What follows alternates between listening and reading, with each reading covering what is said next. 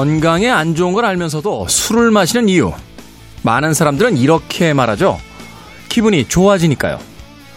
어린 시절 우리는 술 없이도 기분 좋아지는 방법을 참 많이 알고 있었는데 어른이 되고 나니 그 능력을 점점 잃어가는 것만 같습니다. 기분 좋은 일이 10가지인데도 기분 나쁜 일 하나가 생기면 하루 기분을 망치는 우리. 언제든 기분 나쁠 준비는 되어 있는 것 같은데 기분 좋을 준비는 되어 있지 않은 사람들. 모두 준비 한번 해보죠. 기분 좋아질 준비 말입니다. 김태원의 시대음감 시작합니다.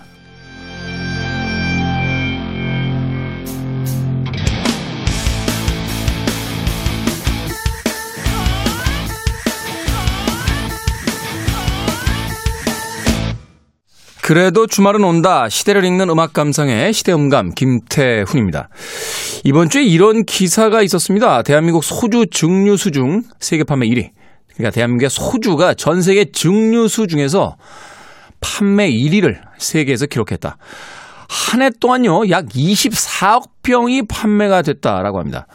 자, 이 많은 소주병, 그 안에 담겨있던 소주들은 다 어디로 가 버린 걸까요? 아마도 우리나라 사람들만큼 쉽게 기뻐하고 또 쉽게 슬퍼하는 사람들 그렇게 흔치는 않을 겁니다. 과거에는 이런 감정을 뭐 냄비근상이다 이렇게 폄하해서 부르기도 했습니다만 그렇지는 않은 것 같아요. 감정의 어떤 풍부함 그리고 빨리빨리로 대변되는 어떤 일을 시작했을 때 그 결과를 빨리 보고 싶어 하는 추진력 뭐 이런 것들이 있기 때문일 텐데요. 그렇게 생각해 보면 월요일 저녁부터 어, 금요일이나 토요일 저녁까지 사실 최근에 코로나 팬데믹 때문에 예, 조금 뜸하긴 합니다만 뭐 술집에 빈자리가 있는 경우는 그리 많지 않습니다. 외국 사람들이 가장 신기해하는 게 바로 그런 모습들이에요. 한국 사람들은 왜 평일에 일하는 그 평일에도 저렇게 술을 마시냐? 우리는 이렇게 대답하죠. 그냥 이라고 대답을 합니다. 어떤 특별하게 축하할 일이나 어떤 특별하게 슬퍼할 일이 없어도 한 잔을 기울이는 것. 그것은 아마도 특별한 일이 없기 때문이 아니라 아주 사소한 일에도 즐겁고 사소한 일에도 슬퍼지기 때문은 아닐까 하는 생각 해보게 됩니다. 또 하나 놀라운 건 외국 사람들이 그렇게 술 마신 사람들이 다음날 아침 7시, 8시면 어김없이 직장으로 향하고 있다는 것. 그 모습에 더 놀라기도 하더군요. 자, 남들의 눈에 어떻게 보일지 모르겠습니다만 우리가 바로 그러한 면들이 한편으론 지금의 대한민국을 만든 것은 아닐까 하는 생각도 해보게 됩니다. 그래도 강요되는 회식이나 아, 강요되는 술잔 돌리기는 이제 좀 없어졌으면 하는 생각 해봅니다. 자, 김태현의 시대 음감, 시대 이슈들 새로운 시선과 음악으로 풀어봅니다. 토요일과 일요일. 일라디오에서는 낮 2시 5분, 밤 10시 5분 하루에 두 번 방송되고요. 한민족 방송에서는 낮 1시 10분 방송이 됩니다. 팟캐스트로는 언제 어디서든 함께 하실 수 있습니다. 자, 옛날에 우리를 즐겁게 했던 가장 최고의 방법은 바로 음악을 듣는 거였죠. 스테레오포닉스입니다. Have a nice day.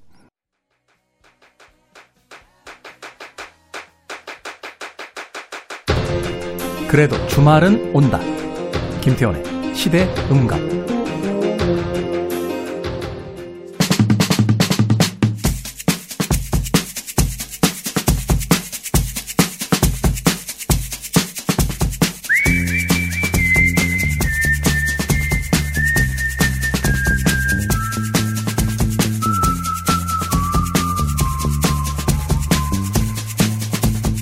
한 주간 사람들이 많이 본 뉴스 그리고 많이 봐야 하는 뉴스를 소개합니다.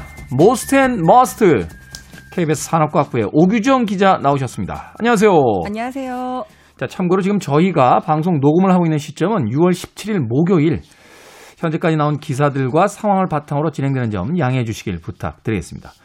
자, 그럼 먼저 한 주간 많이 본 most 뉴스 어떤 키워드부터 만나볼까요? 네, 뉴스 분석 사이트 비카인즈를 통해서 지난 6월 11일부터 17일까지 가장 많이 보도된 주요 이슈들을 정리해봤습니다. 네. 저는 광주 그 재건축 건물 붕괴 사건이 있었잖아요. 수사가 진행되고 있어서 요 관련 소식이 많이 보도됐습니다. 이게 도대체 무슨 일입니까? 그 길 가다가 시민들이 그러니까요. 갑자기 네. 사망하게 되는 사건이 벌어진다. 이거 뭐 그 계속해서 보도되는 뉴스들 보니까 건물 구조도도 없이 그 철거 그렇죠. 작업에 들어갔다며요. 네, 지금 문제가 속속 드러나고 있는데 이거 이따가 자세히 모스트 뉴스로 소개하도록 하겠습니다. 네. 다음 키워드 어떤 겁니까? 네, 그 지난 11일 이준석 대표가 국민의힘 새 당 대표로 선출이 됐습니다. 그래서 음. 국회의원을 한 번도 사실은 해본 적이 없잖아요. 그렇죠. 그런데다가 출마는 했습니다만 당선돼 본 경우는 그렇죠. 없죠. 근데 이제 어. 또 나이도 36살, 그러니까 음. 30대로 청년이기 때문에 이 30대 청년이 제1야당 대표가 되면서 이 정치권 전반에 대한 어떤 변화와 파격을 줄 수 있을 것인가 좀 그 관심이 좀 집중됐습니다. 그렇군요. 자, 이준석 국민의힘 새 당 대표, 뭐 안철수 의원도 만나고 뭐 파격적인 어떤 행보를 지금 계속해서 하고 있는데 과연 우리 정치의 새로운 바람이 될지 좀 기대를 해보도록 하겠습니다. 자, 문재인 대통령 G7 정상회담 뭐 뉴스 있죠? 네, 그 지난 현재 시간으로 지난 11일 영국에서 G7 정상회의가 개최됐거든요.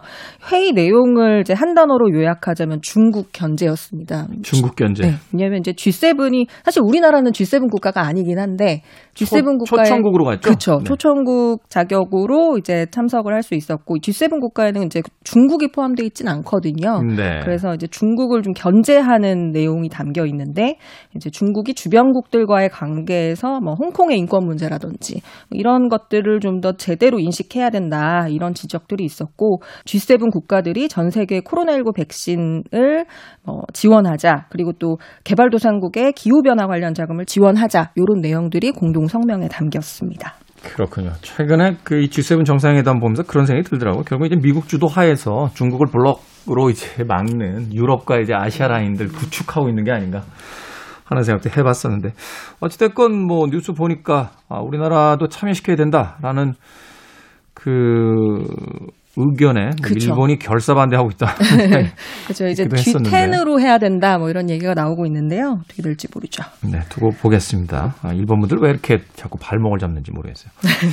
다음 뉴스 어떤 뉴스입니까? 네, 다음 키워드 주 52시간제입니다. 7월부터 어, 50인 미만 사업장에 대한 주 52시간 제도가 시작이 됩니다. 지금까지 유예 기간이 좀 있었죠? 어, 50인 미만 사업장은 유예가 됐었고 이제 300인 이상 사업장에 대해서 52시간 제도가 시행이 됐었는데 네. 중소기업들이다 보니까 이게 요새 코로나19 인력난 뭐 이런 것 때문에 좀 힘들다 시행 시기를 좀 늦춰달라 이렇게 요구를 했는데 정부에서 조사를 해보니까 사업장 90% 이상이 주 52시간제를 준수할 수 있더라 이렇게 해서 계도 기간이 없이 바로 적용하기로 했습니다. 어려운 건 압니다만 세상이 좀 변해야 되지 않겠습니까? OECD 국가 중에서 뭐 노동 시간이 2위인가요? 뭐 음. 그렇게 그 오랫동안 일을 한다라고 하는데 이제는 조금 음 세상이 변하면서 어, 노동 시간을 엄수하면서 좀 네. 삶의 모습을 좀 찾아야 돼 그런 시기가 아닌가. 네, 과거에나 불이 꺼지지 않는 대한민국 이런 거였지. 그렇죠. 그게 뭐 조금... 한때는 그 성공의 어떤 뭐 상징 같은 것들이었는데 네. 이젠 좀 꺼야죠. 어, 저녁이 되면 불도 좀 끄고 예. 어, 돌아가서 자신의 삶을 또 찾을 수 있는 그런 세상으로 가야 되지 않나 하는 생각 해봅니다. 자, 이 중에서 자세히 살펴볼 모스트 뉴스 어떤 뉴스입니까? 네, 광주 재건축 건물 붕괴 관련한 수사 속보를 좀 얘기해 볼 텐데요. 네. 참 안타까운 소식이었어요. 근데 이번에도 인재였다 이런 지적들이 나오고 있잖아요. 대부분의 그 사고들이 다 인재잖아요. 그렇죠. 근데 이제 경찰 수사가 진행되고 국토부에선 또 국토부 조사가 진행되고 지자체에서 조사를 하고 있는데 지금까지 드러난 문제점만 해도 정말 수두룩합니다. 우선 첫 번째로 어, 이 돈을 아끼려고 원래는 이제 도급 계약을 맺은 업체가 그 같은 업종 업체한테 그러니까 말하자면 재하청 을 주면 안 되도록 돼 있거든요. 그런데 지금 재하청을 주게 되면 예. 원래 그 공사 수주를 받은 회사에서는 자기들은 이제 돈만 먹고 그렇죠. 수수료만 수수료 쪽으로 남기고 그러면 하청업체로 가면은 말하자면 또 공사비가 줄어들게 되고 그렇죠. 그럼 날림이 이루어지고 뭐 이런 이런 악순환인 거잖아요. 네, 그렇기 때문에 이제 건설산업 기본법에서 이거를 이 재하청을 못하도록 되어 있는데 이번 사례 같은 경우는 이 원청업체인 현대산업개발이 어, 한솔기업이라는 이제 철거 업체에다가 하청을 줬고 네. 한솔기업은 20에서 30% 정도의 수익을 남기고 어, 이제 백솔건설이라는 철거 업체에 재하 도급을 줬던 것으로 확인이 돼서요. 그러니까 원청 업체인 현대산업개발이 한솔기업에다 하청을 준 건 여기까지 적법한데, 그렇죠. 한솔기업에서 이제 백솔건설에다가 재하 도급을 준 게 이게 이제 불법인 거죠. 그렇죠, 그렇습니다. 그럼 공사비도 확 떨어졌겠네요. 그렇죠. 공사비도 한 3분의 1 정도로 떨어지면서 원래 예전가에서 예. 이렇게 하다 보니 날림으로 철거가 이루어진 게 아니겠느냐 이런 지적이 있었고요. 그리고 이제 두 번째는 이게 참 문제가 어, 생기려면 참 여러 가지로 문제가 된다 싶은 게 이 철거 계획서를 제출을 하거든요. 근데 네. 그 계획 자체도 엉망이었고 또 그 계획대로 돼야 되는 건 또 계획대로 안 됐더라. 이런 거거든요. 그러니까 오래된 건물을 부술 때 장비가 건물에 들어가거나 이렇게 되면 그 건물이 장비의 하중을 견딜 수 있는지 이런 것들을 좀 체크를 해야 되는데 당연한 그런, 거 아닙니까? 그렇죠. 근데 어. 그런 것들이 하나도 계산이 안 됐던 거예요.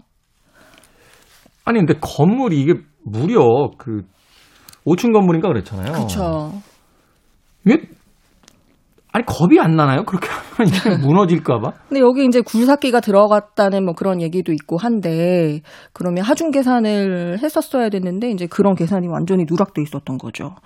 그리고 또 이제 해체 계획서를 보면 어 안전 진단에 따라서 벽의 강도가 그러니까 벽마다 지탱할 수 있는 강도가 다 다르잖아요. 우리 아파트만 봐도 그 인테리어 할 때 이제 부실 수 있는 벽이 있고 네. 어, 내력벽이라고 그래가지고 그 무게를 지탱하는 또 벽이 그쵸, 있고 다 그쵸. 다르잖아요. 네. 네. 그런데 이제 그 내력벽이라고 하더라도 건물 구조를 봤을 때 어느 쪽 벽이 더 튼튼하냐 이거를 고려를 해서 네. 어, 튼튼한 걸 남겨놓고 그렇죠. 남겨놓고 가장 마지막에 부수고 좀 안전 등급이 낮은 것부터 강도가 낮은 것부터 이렇게 차례차례로 조금씩, 조금씩. 네, 해체를 네. 해나가야 되는데 여기는 이제 그런 것들이 하나도 고려되지 않고 어, 중간층 외벽, 그러니까 좀 강도가 높은 것부터 이제 철거를 한 거예요. 음. 그렇기 때문에 이제 위층의 무게를 버티지 못하고 무너진 것으로 추정이 되고 있습니다. 현장에서 안전 관리하는 인원들은 없었습니까? 이 원래 이제 안전 그러니까 공사를 진행하면 감리 인원이 있잖아요. 그렇죠. 근데 이제 법상 감리 인원이 꼭 현장에 있어야 되는 거는 아니라고 하더라고요. 근데 어쨌거나 이 감리자가 요런 해체 계획이나 이런 걸 다 감리를 해야 되는데 이 그런 것들이 지금 제대로 안 됐기 때문에 제대로 감리가 이루어지지 않았다고 봐야 되는 거죠. 철거 계획서가 엉망이고 그대로도 진행이 안 됐다라면 이건 감리에도 분명히 책임이 그렇죠. 있는 건데. 네.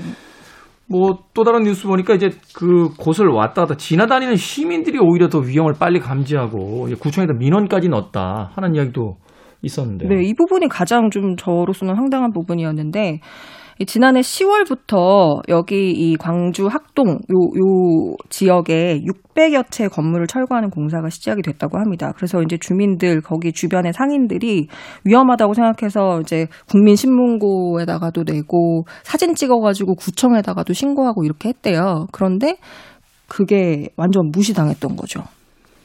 아니 근데 구청에다 민원을 내면 형식적으로라도 그 민원에 대한 어떤 답을 한다거나 그 현장에 와서 조사를 하는데 그럼 구청에서도 민원 사항에 대해서 제대로 처리를 안 했다는 이야기인가요? 구청에서는요, 이, 이 민원을 이제 즉시 해결을 한 것이 아니라 이제 민원 제기되고 나서 현장에 갔더니 철거가 이미 끝났더라라는 거죠. 그러니까 이 민원을 우리가 뭐 이미 공사는 끝나버려서 해결할 수 있는 여지가 없었다 이런 해명을 내놓기도 했습니다. 철거 계속 하고 있었잖아요. 그러니까 그, 그 해당 건물에 대한 네. 것만 네. 조사를 해서 해당 건물은 이미 철거가 됐기 때문에 민원이 제기됐던 건물은 철거가 됐기 때문에 우리가 할 수 있는 게 없다. 이랬던 거죠. 그럼 뭐 아파트 단지를 지금 철거 중인데 백삼동에 대해서 민원을 넣었으니까 갔더니 백삼동은 철거가 됐고 백사동은 옆에서 철거 중인데 민원은 백삼동에서만 들어왔으니까 백사동은 안 보고 왔다 뭐 이런 겁니까? 그러니까 좀 황당한 부분이었습니다. 아, 참. 이거 어떻게 처리한답니까? 어, 뭐 최근에 이제 그 중대재해기업처벌법 같은 것도 네. 이제 그 이야기가 있었는데 이거 문명 사고 책임자 처벌해야 되잖아요. 네, 이거 조사는 조사대로 해서 이제 관련자들이 속속 입건이 되고 있고요. 국회에서는 이제 중대재해기업처벌법을 보완하자 이런 주장이 사실 나오긴 했습니다. 왜냐하면 이제 법에는 그 병원이나 목욕탕 같은 그런 대중시설을 이용하다가 시민들이 다쳤을 경우에만 그 사고 책임자를 처벌하는 규정이 있거든요. 그래서 이번처럼 철거 현장에서 일반 시민들이 다쳤을 때는 책임자를 처벌하는 규정이 좀 미비하기 때문에 이걸 보완하자는 얘기도 나오고 정부에서는 어, 공사장 지금은 책임자만 처벌하고 있는데 이거를 공사 과정에 참여하는 모든 그 관계자들한테 안전관리 책임을 묻는 그런 새 법안을 만들어야 되는 거 아니냐 이런 논의가 좀 진행이 되고 있습니다. 그렇죠. 현장 요원들만 네. 처벌하는 게 아니라 이거는 행정적으로 구조적으로 뭔가 처음 출발부터 문제가 있던 것인데 음, 관련자들에 대한 엄중한 처벌이 좀 있어야 되지 않나 하는 생각이 듭니다. 사람이 죽었습니다. 어, 많은 사람들이 다쳤고요. 자, 이번에는 우리가 꼭 봐야 할 must 뉴스 어떤 뉴스입니까? 네, 그 이번 must 뉴스는요 착오 송금에 관한 소식 가져와봤습니다. 네, 차고 송금. 차고 송금이 뭐냐면 말 그대로 돈을 엉뚱한 사람한테 잘못 보낸다는 얘기잖아요. 저도 그런 적 있어요. 제 통장에서 제 통장으로 옮겨야 되는데 물론 네. 이제 명의는 제 통장이긴 했습니다만 음. 어머님 생활비 통장으로 옮겨가지고 아 효자시네요. 전화가 오셨더라고요. 뭘 이렇게 많이 보냈니? 돌려달라고 할 수도 없어가지고 아, 용돈 쓰세요. 그냥 그러고, 그러고 말았던 적이 있거든요. 그러니까 이런 사례처럼 요새 네. 왜그 인터넷 뱅킹이랑 모바일 뱅킹이 많이 늘어났기 때문에 송금을 이제 자잘자잘하게 많이 보내게 되는데 그렇죠. 돈을 엉뚱한 사람한테 잘못 송금하는 차고 송금이 생각보다 많다고 하더라고요. 음. 봤더니 2019년에 발생한 차고 송금이 3,203억 원. 어이구야. 네, 그러니까 매년 한 2천에서 3천억 원대 차고 송금이 이뤄지고 있는데. 어마어마하네요. 네, 근데 이 가운데서 반환된 금액, 그러니까 잘못 잘못 보냈으니까 다시 돌려받는 반환된 금액은 절반 수준밖에 안 돼요. 2019년 기준에 아, 까 3,200억 원 정도 된다고 했잖아요. 근데 이게 보니까 돌려받은 거는 1,540억 원. 음. 아니 근데 왜 안 돌려주는 겁니까? 그러니까 이게 차후 송금이 일어나면 절차가 너무 복잡하거든요. 그러니까 네. 그 은행 같은 경우는 송금을 받은 사람이 잘못 받았다고 하더라도 그 사람의 개인 정보를 바로 알려주거나 할 수는 없는 거잖아요. 그래서 그렇죠. 차고 송금이 일어나면 어떻게 절차가 진행이 되냐면 은행한테 어, 잘못 송금받은 사람한테 좀 연락을 취해달라. 그래서 돈을 좀 받을, 다시 돌려받을 네. 수 있게 해달라. 아, 네. 은행을 거쳐야 되는 거죠. 그렇죠. 은행을 거쳐서 반환을 요구하는 과정을 거쳐야 되는데, 이게 만약에 돈을 입금받은 사람이, 오케이, 돌려줄게. 그러니까 동의를 하면 쉽게 돌려받을 수 있겠죠. 근데, 만약에 연락이 안 닿아. 혹은, 아. 연락이 안 닿는다. 연락이 안 닿거나 아니면 아, 아 전화 안 받는 거죠. 네, 그리고 갑자기 나... 통장에 한 10억 들어왔는데. 네. 나는 이제부터 전화 안 받아. 아, 그리고. 그리고 돌려주기를 만약에 거부한다. 그러면 이게 소송까지 가야 되더라고요. 아니 거부하는 것도 뭡니까? 그러니까 은행이 은행이 이걸 강제로 반환하도록 할 수는 없고 이 판례에 따르면 잘못 들어갔다고 하더라도 일단 그 돈을 받은 사람의 소유가 되는 거예요. 그럴 수밖에 없겠죠. 그 사람의 개인 예, 통장이니까 그러니까 그걸 뺏을 수는 없는 거예요. 은행이 마음대로 빼내갈 수는 없는 거죠. 그렇죠. 그러니까 어. 이제 소송 절차를 거쳐야 되고 또 하나 그 어려운 거는 예를 들어 송금을 했는데 그 통장이 정상 통장이면 상관이 없는데 만약에 압류 통장이다. 음. 혹은 마이너스 통장에다 넣었다. 그럼 음. 돈이 바로 빠져나갔을 거 아니에요. 그렇죠. 네, 그러면 이제 수취인이 돌려주고 싶어도 이미 빠져나갔다든지 이런 경우가 생기는 거죠. 바로 반환이 아. 안 되는. 그럴 수 있겠네요. 네. 근데 이제 문제는 반환 청구 소송을 제기를 한다. 그럼 이게 바로 해결이 되냐? 해결이 안 되고 한 6개월 정도가 소, 송 들어가면 재판 가야 되는데 이거 네. 엄청 오래 걸리잖아요. 6개월 이상이 소요가 되고 또 변호사 비용 같은 경우도 수십만 원씩 소요가 돼서 이게 거액이 아닌 경우에는 보통은 반환 그냥 포기해 버리는 네, 아 몇만 원이나 뭐 몇십만 원 정도면 아, 이걸 소송까지 가야 되냐 뭐 이렇게 해야 네. 되니까 구제 방법은 뭡니까? 이제 최근에 이제 바뀌는 구제 방법이 있다는 네, 그게 이제 7월 6일부터 도입이 되는 건데요. 앞으로는 이제 예금보험공사가 차고 송금 반환 지원 제도를 운영을 하게 됩니다. 네. 그럼 이제 소액 같은 경우는 소송을 하게 되면 손해가 나니까 오히려 제기하는 쪽이 뭐 시간상 비용상 손해가 되기 때문에 이런 걸 많이 포기해 왔잖아요. 네. 그래서 앞으로 5만 원에서 1천만 원에 해당하는 액수가 잘못 송금이 됐다고 하면 예금보험공사가 반환 신청을 받아서 어, 고 금융사에다가 연락해서 하는 절차를 대신 수행을 해주는 거죠. 네. 네. 그러니까 말하자면 이제 중간에 이런 일을 전담으로 하는 이제 부서가. 생기게 네. 되는 거고. 그래서 이제 회수한 금액에서 뭐 일정 소요 경비 아마 소액이겠죠? 그러니까 그 뭐 소요 경비 문자비 뭐 인건비 네. 이런 게 들어가 있네요. 네. 그래서 그런 것들을 제외한 나머지를 송금인에게 돌려주고 그렇게 되면 소요 시간도 한 한두 달 정도로 단축이 될 걸로 좀 기대가 되고 있습니다. 그 이전에 전화 가면 돌려줘야죠. 남의 돈 들어왔는데 이거 안 돌려주고 쓰게 되면 이거 처벌받는 거 아닙니까? 네, 이거 진짜 돌려주셔야 되는 게요. 어, 잘못 송금된 돈이 아까 말씀드렸던 것처럼 그냥 받은 사람의 어쨌거나 소유가 일단 되잖아요. 근데 그렇다고 하더라도 이 법률상 보관 관계가 성립이 됩니다. 네. 그러니까 잘못 받았으면 그건 적어도 보관은 하고 있어야 된다. 우리가 길에 떨어진 그 어떤 물건도 함부로 들고 가면은 그렇죠. 그 횡령이 되죠. 횡령이 되잖아요. 네. 그것도 마찬가지로 이것도 마찬가지로 잘못 송금된 돈을 임의로 사용하는 경우에는 형법상 횡령죄에 해당하거든요. 네. 그래서 실제로 2009년에 요 잘못 송금된 돈 1억 원 중에 일부를 뭐한 한 천만 원 정도를 빚 변제하고 생활비로 쓴 혐의로 한 피고인이 벌금형이 선고가 됐습니다. 아, 벌금형? 예. 근데 이분 같은 경우는 피해 금액을 다 변제를 한 상태여서 벌금형이 나온 거거든요. 음. 그러니까 돈도 돌려줘야 되고 벌금도 내야 되는 상황이 되는 거죠. 비싼 이자에 돈을 쓰셨다 이렇게 생각하시면 되는군요. 그렇습니다. 뭐 사정이 있는지 모르겠습니다만 남의 돈이 잘못 들어왔는데 그거를 얼씨구나 하고 써버리고 나서 나중에 이게 소송이 걸리고 이게 참 무슨 일인지 모르겠습니다. 네. 저 같은 경우는 어 100억 미만으로 들어오면 돌려드리겠습니다. 네. 100억 정도 들어오면 연락이 안 될 수 있으니까 참고해 주시길 바라겠습니다. 자, Most and Must 지금까지 KBS 산업과학부의 오규정 기자였습니다. 고맙습니다. 감사합니다. 세계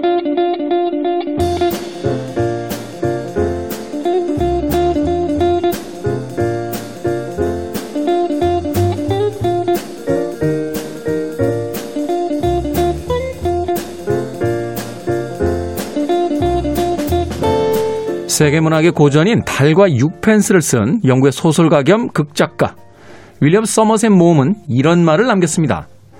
내가 책을 읽을 때 눈으로만 읽는 것 같지만 가끔씩 나에게 의미가 있는 대목, 어떤 한 구절만이라도 우연히 발견하게 되면 책은 나의 일부가 된다. 우리 시대의 책 이야기, 책은 북. 작가이자 서점 주인인 정현주 작가님, 작가이자 BJ 생선 작가님 나오셨습니다. 안녕하세요. 안녕하세요. 네, 안녕하세요. 생선 작가는 BJ가 됐어요? 네, BJ가 되었습니다. 언제부터요? 아, 6월 초부터 됐습니다. 뭐 언제부터가 아니고 그냥 누가 시켜주는 건 아니고요. 제가 시작했습니다. 그러니까 이제 개인 방송하고 네. 별풍선 받고 네 맞습니다. 장난 아니에요. 기분이 뭐라도 해야 돼요. 몇 개 받았어요? 한 10만 원 받았어요. 한 번 방송에서? 네. 야, 이거 라디오 출연료보다 나은 것 같은데요? 괜찮다. 네. 근데 오시는 분들이 다 비슷해서요. 그분들 그 있잖아요. 우물도 계속 이제 퍼내면 나중엔 마르듯이 그분들한테 계속해서 별풍선을 달라고 할 수는 없을 것 같아요. 그렇군요. 어. 자, 정윤주 작가님 뭐 지난 몇 주 동안 뭐 특별한 또 변화가 있으셨습니까? 뭐 그런 건 없고 생선하고 유튜브를 시작했어요. 제가 요즘에 방송을 많이 하고 있습니다. 매일 찾아와서 선배나 유튜브 할 건데 뭐 해요? 뭐 해요? 매일 물어보는 거예요. 그래서 제가 이제 책방들 돌아다니면서 책방들 찍어 찍고 싶었거든요. 네. 근데 제가 방송 나가는 건 되게 싫으니까 대신 에 아바타 할래요? 그랬더니 아바타로. 네. 아. 그래서 2주에 한 번씩 제가 모셔서 네. 모시고 네. 이제 전국에 있는 서점들을 다니고 있습니다. 그렇군요. 아, 제가 왜 몇 년 전부터 이렇게 홍대를 뜸하게 가게 됐는지 아, 이제 다시 떠올랐어요. 네. 거기 가면 이렇게 괴롭히는 사람이 한 명 있었거든요. 계속 뭘 하자고 하는 사람이 있었는데 네. 아, 이제 생각이 나네요. 네. 아, 그분이 누구인지. 자주 연락합니다. 네. 홍보, 선배 홍보. 네. 나 BJ 홍보. 자, 정윤주 작가님, 생선 작가님과 함께하는 우리 시대 책 이야기. 자, 토요일은 두 분이 한 가지 테마로 한 권씩 소개해 주시는 날인데 네. 오늘 소개해 주실 테마가 지나간 세월입니다. 네. 자, 이 지나간 세월이라는 테마를 가지고 두 분께서 이제 책 한 권씩을 좀 소개를 해주시면 되겠습니다. 먼저 생선 작가님 책부터 볼까요? 예, 제가 가져온 책은요. 지나간 세월이라고 하기보다는 과거, 역사에 관련된 책입니다. 역사, 네, 과거. 네, 그 중에서도 미스테리? 에 관련된 미스테리. 책인데요. 고고학책을 가져왔어요. 네, 그레이엄 핸콕이 쓴 창세의 수호신이라는 책이거든요. 그레이엄 핸콕이 그 고고학에 관련된 책들을 꽤 많이 쓴 작가죠. 예, 그러니까 뭐 신의 지문이라는 책이 가장 유명하고요. 네. 그다음 슈퍼내추럴, 뭐 신의 암호 이런 유의 책을 많이 썼는데요. 네. 대표적인 음모론자예요. 음모론자. 네. 그러니까 읽, 다 보면은 그 고대 외계인이 왔을지도 모른다 뭐 이런 뉘앙스 같은 것도 좀 네. 있고. 아, 네. 이 햄콕 씨는 고대 외계인 설을 처음으로 이제 제기하죠. 대중들한테 이제 알린 사람이거든요. 네. 그러니까 우리 인류의 역사가 진화를 통해서 이제 문명을 이루었다 이루어왔다고 이제 알고 있잖아요. 그렇죠. 근데 이 그레이엄 행콕은 좀 시선이 달라요. 기술적으로나 과학적으로 보면 그렇게 진화가 될 수 없다는 거. 그러니까 뭐 고대 문명들이 그렇게 똑똑해진 데는 네. 단순한 인간들의 어떤 문명적 진화가 아니라 네. 뭔가 외부에서, 외부에서, 음. 뭔가를 알려줬다. 네. 네. 그리고 그러니까 이분 같은 경우는 보통 역사학자나 뭐 사학자분들하고 다르게 전공자가 아니에요. 비전공자예요. 음. 원래는 기자 출신이었고요. 전공자들은 학교에서 그렇게는 안 가르칠 거 아니에요. 외계인이 있었다 이렇게. 거기 그 고고학계에서는 거의 뭐 그레안 콕스는 막이죠. 2단이죠, 2단. 2단의 막이. 막이고 네. 뭐 네. 음모론자로 포, 하고 있는데 아이러니하게 가장 이 고고학에 대해서 대중들한테 빨리 알린 사람은 이 행콕이라는 작가입니다. 그냥 행콕이다. 네. 네. 그래서 그게... 제가 가져온 책은 창세 수호신이라고 해가지고 네. 피라미드에 관련된 책이에요. 피라미드에 관련된. 네. 네. 어떤 내용입니까? 피라미드가 이제 기원전 뭐 1500년부터 2500년 전에 건설됐다고 하고 이집트인들이 이제 그거를 건설했다고 생각하잖아요. 이제 그 논리를 그렇죠. 하나씩 하나씩 이제 깨는 거죠. 아, 말하자면 이제 팩트 체크처럼 네. 우리가 알고 있는 그 사실이라고 믿고 있는 것들을 하나씩 논증을 해서 이제 네. 깨는 책이다. 그러니까 뭐 이분은 옛날 고 그 자료들을 이제 토대로 해서 이것들이 가능하지 않다는 거를 하나씩 하나씩 깨는데요. 뭐 네. 그 중에서는 이분하고 같이 이제 연구하시는 분들이 역사학자가 없어요. 그러니까 다 아마추어라고 해야 되죠. 전공자가 아니고 비전공자인 사람들인데 이제 뭐 전공자 중에서는 공학자도 있고요. 네. 기술자들도 있고. 그래서 이제 하나씩 깨는데 예를 들어서 건물을 짓기 위해서는 기초적으로 이제 측, 측량을 하잖아요. 그렇죠. 그래서 우리가 제일 유명한 게 피라미드가 완전 측량적으로 황금 비율을 맞췄다고 이제 알려져 있거든요. 네. 그건 이제 사실인데, 근데 과연 고대 이집트인들이 과연 그런 기술을 가지고 있느냐? 오차가 거의 3cm도 안 된대요. 왜냐하면 우리가 생각할 때 어떤 정사각형 건물을 짓는다고 한다면 약간의 오차들이 있는데 현대 기술로도 사실은 오차들이 조금씩 나오죠. 네, 그래서 뭐 근데 이, 이걸 보면 이거는 그 지역만을 측정한 게 아니고요. 지구를 중심으로 해서 해서 위도와 경도, 적도에서 뭐 이런 식으로 해서 가장 최북단 쪽에 이제 만들어놔서 북쪽을 모든 게 향하게 만들었다고 하더라고요. 음. 그래서 오리온 시리우스 별을 기반으로 해서 모양으로 해서 만들었다고 해서 과연 이게 그 고대 시설 고대 시대에 가능키나 했었나라고 한마디로 이야기해서 그때의 기술력, 그때의 동력, 음. 그때의 그 측량 기술, 네. 이런 걸로는 도저히 만들 수 없는 건축물을 만들었다. 네. 하는 이야기잖아요. 그러니까 이 그리고 공학적으로 봤을 때 이게 위에서 아래로 내려진 돌의 방식이래요. 건물 건축 방식이래요. 그래서 밑에서 쌓아 올린 게 아니라 네, 그렇기 때문에 이거는 공중을 부양하는 비행 물체가 있지 않는 한 불가능하다는 거죠. 뭐 이런 식으로 해서 계속 이 사람들은 이제 논리를 펴고 있거든요. 근데 지금 기존 과학계나 이제 고고학계에서는 아직도 약간 음모론으로 취급하고 있는데요. 네. 저 같은 음모론자들이나 이제 외계 고대 문명서를 믿는 사람들에게는 네. 성서죠. 그래서 창세의 수호신이군요. 창세의 수호신, 예. 네. 그리고 이제 우리가 진화론과 이제 그 창조론의 어떤 대립은 알고 있었습니다. 거기 이제 제3의 이제 길이 생기는 거잖아요. 이것 네.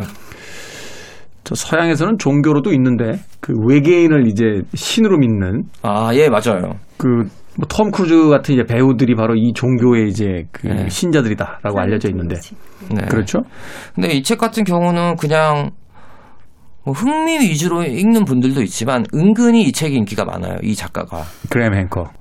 제가 볼 때는 우리 DJ한테도 되게 잘 어울리는 책이에요. 왜냐면 좀 약간 논리적이면서도 비논리적이잖아요. 어떤 면에서 그렇습니까? 어, 이런 거 좋아하잖아. 외계인 이런 거. 그럼 창세 수호신이 외계인이라는 얘기인 거죠? 그렇죠. 아, 그렇죠. 네. 어, 안 믿으시네요, 우리 정현이. 아니, 아니, 저는 과학자 모임에서 들었어요, 그 얘기를. 아, 그래서 그, 그 과학자분들은 뭐라고 하셔요? 어, 맞는 것 같아요. 맞는 것 같다고요? 예, 네, 이분이 일관되게 주장하는 게 지금 이분이 한 첫 책 내고 한 30년 지났거든요. 네. 시종일관 했는데 시종... 이분 블로그 들어가시면 진짜 재밌어요. 음. 이분 블로그가 따로 있거든요. 네. 그리고 너무 일본에서는 너무 맹신해서 일본판 그런 블로그도 있어요. 어. 그래서 일본 분들이 이런 거 좋아하잖아요. 네. 그 노스트라다무스 그 어. 예언책 같은 그렇고. 아 요즘 바뀌었대요 중국으로. 아 그래요? 중국에 또 고대 예언서가 있대요. 아, 알겠습니다. 거기까지 가면 이제 상황이 너무 커지니까. 아 이걸로 얘기하면 지금 2 시간 모자르죠. 1 시간도 모자르고. 사실 제가 그레이엄 핸콕 책을 예전에 몇 권 봤어요. 이제 신의 지문부터 비롯해서 이제 문명에 대한 어떤 그 좀 다른 시각을 가지고서 그냥 흥미롭게 봤던 적이 있는데 한동안 잊고 있었는데. 음. 근데 제가 보니까 이 책이 쓸데없이 길어요. 근데 그런 거 뭐냐 말이 길고 글이 길어지면 이게 자신이 없다는 뜻이거든요. 지금 제가 볼 때는 조금 자신이 없는 것 같기도 해요. 행콕 씨가. 네, 지금 이 책에 대한 소개도 좀 길어요. 네. 아, 죄송합니다. 아, 근데 여러분들 좋아하실 거예요. 듣는 시간, 듣는 분들도. 네, 전 이상입니다. 네.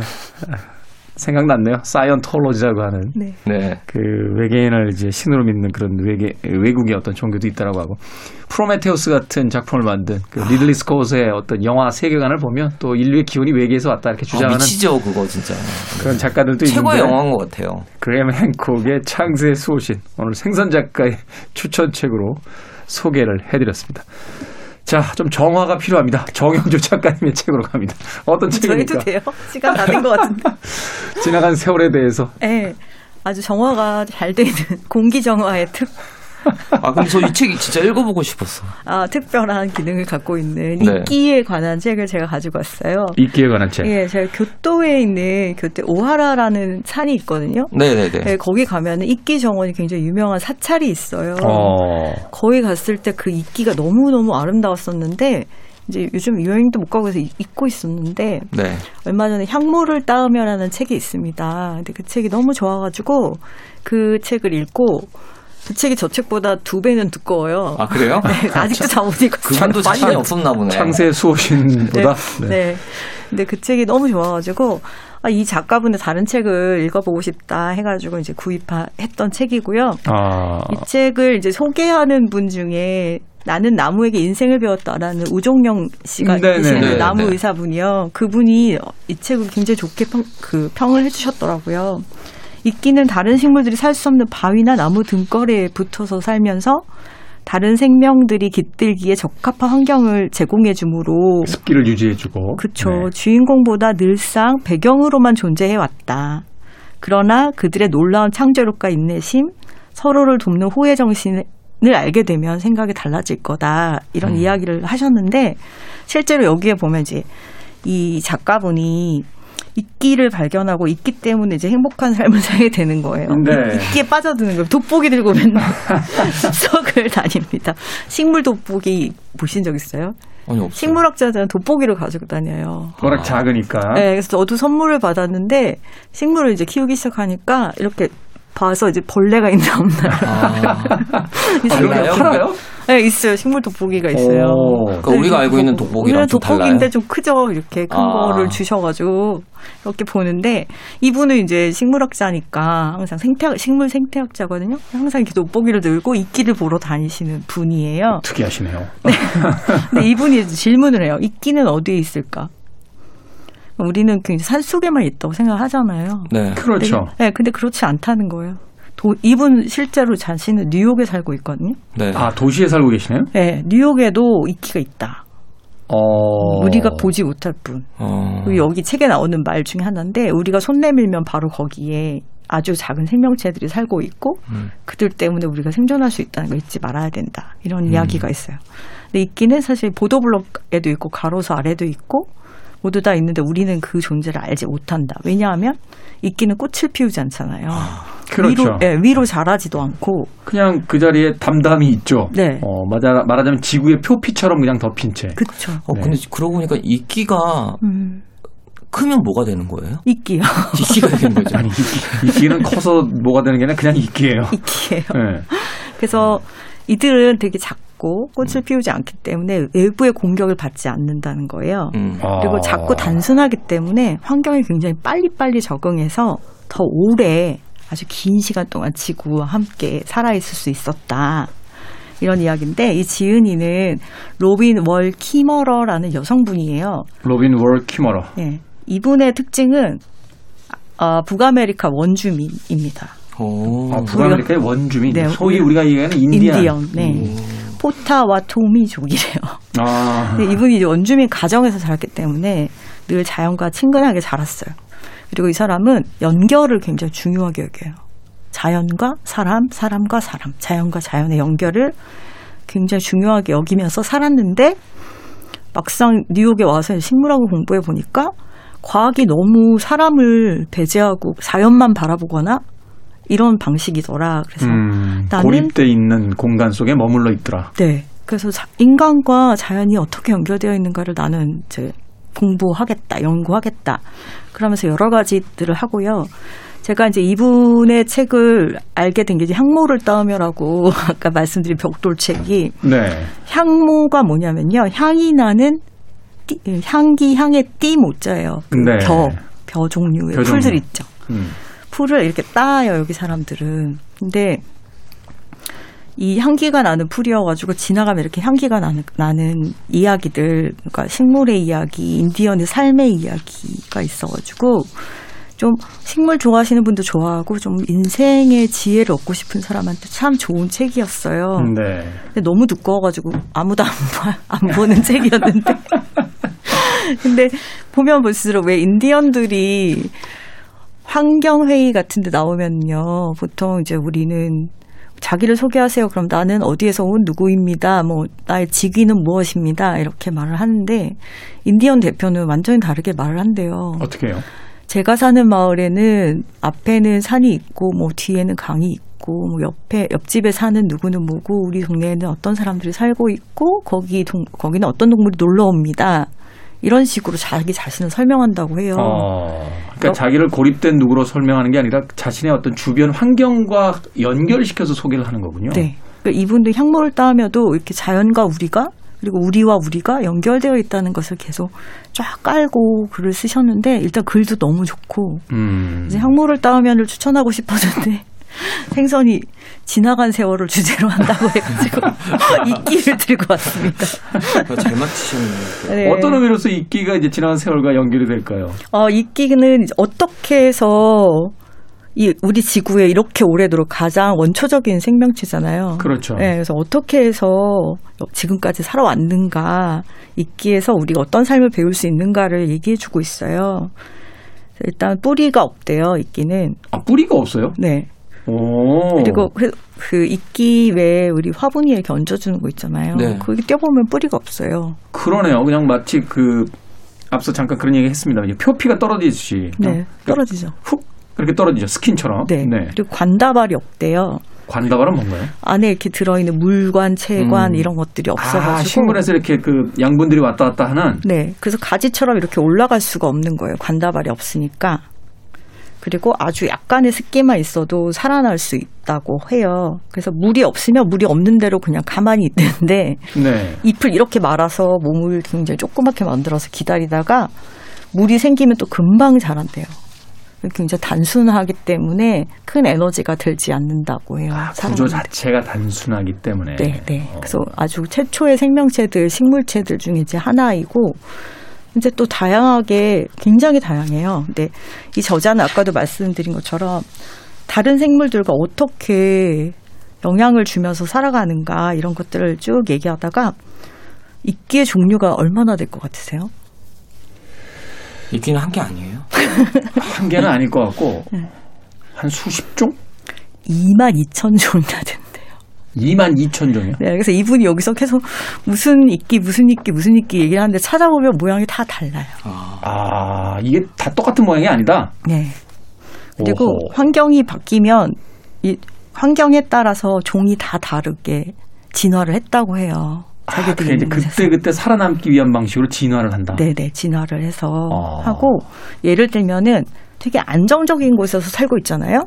내가 어디 뭐 이렇게 습격을 받거나 이러지 않고 환경도 네. 되게 안정적이다. 그럼 무성생식을 하는 거예요.